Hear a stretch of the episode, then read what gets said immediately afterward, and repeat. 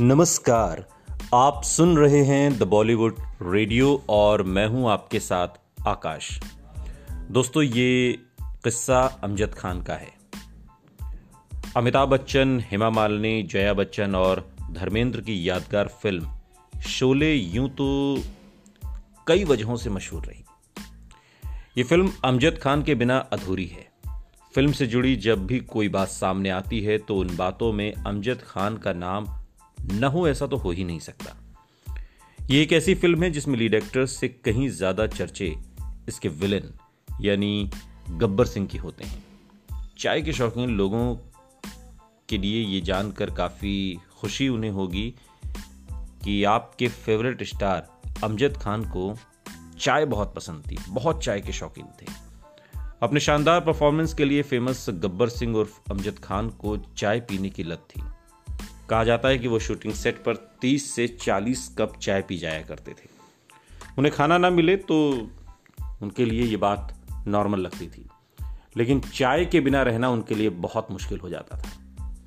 वो इतने परेशान हो जाते थे कि शूटिंग सेट पर काम ही नहीं कर पाते थे। उस दौर की खबरों की माने तो एक बार तो उन्हें एक शूटिंग सेट पर चाय नहीं मिली तो उन्होंने कुछ ऐसा कर दिया जिसे देखकर सेट पर मौजूद सभी लोग दंग रह गए। हालाँकि अब उनके इस हरकत को याद कर उनके चाहने वाले काफ़ी हँसते हैं।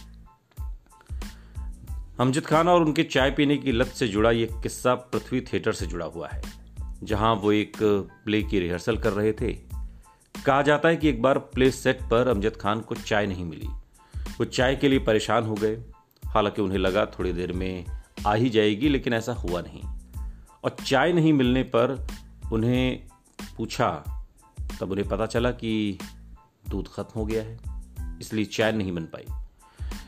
बताया जाता है कि अपनी चाय के तलब मिटाने के लिए अमजद खान ने अगले दिन सेट पर वो पहुँचे और हज़ारों रुपए खर्च करके एक नहीं बल्कि दो दो भैंसों को सेट पर बाँध दिया और सभी को हिदायत दी कि चाय किसी भी हाल में बननी चाहिए, दूध आप इस भैंस से निकाल लेना।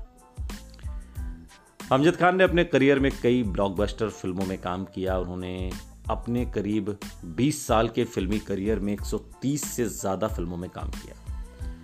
अमिताभ बच्चन उनके सबसे अज़ीज़ दोस्त थे।